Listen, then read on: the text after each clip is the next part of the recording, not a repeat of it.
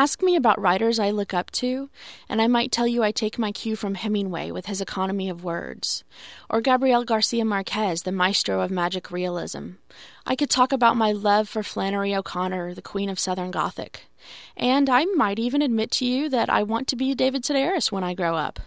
But if you ask me who inspires me and makes me look at language a different way, I'm going to say that's simple. It's a four year old little girl named Madison who says piñeco instead of pinata.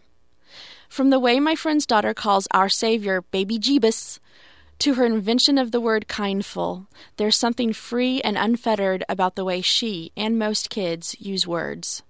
As adults, we tend to dwell on the rules of language, like grammar, syntax, and spelling. I before E, except after C, blah, blah, blah.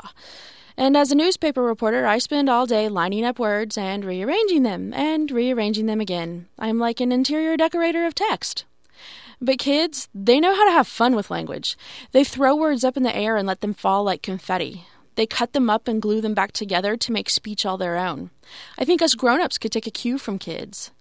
Not that the name Jeebus would be appropriate for a pastor to pen in his sermon, nor would I use the word kindful in a news story, no matter how nice the person is. But sometimes we need to be reminded that language is fun. So I say, grab a young'un, sit him down, and let him tell you a story. It may be the most happyful thing you do all day. I guarantee it will be the most fun.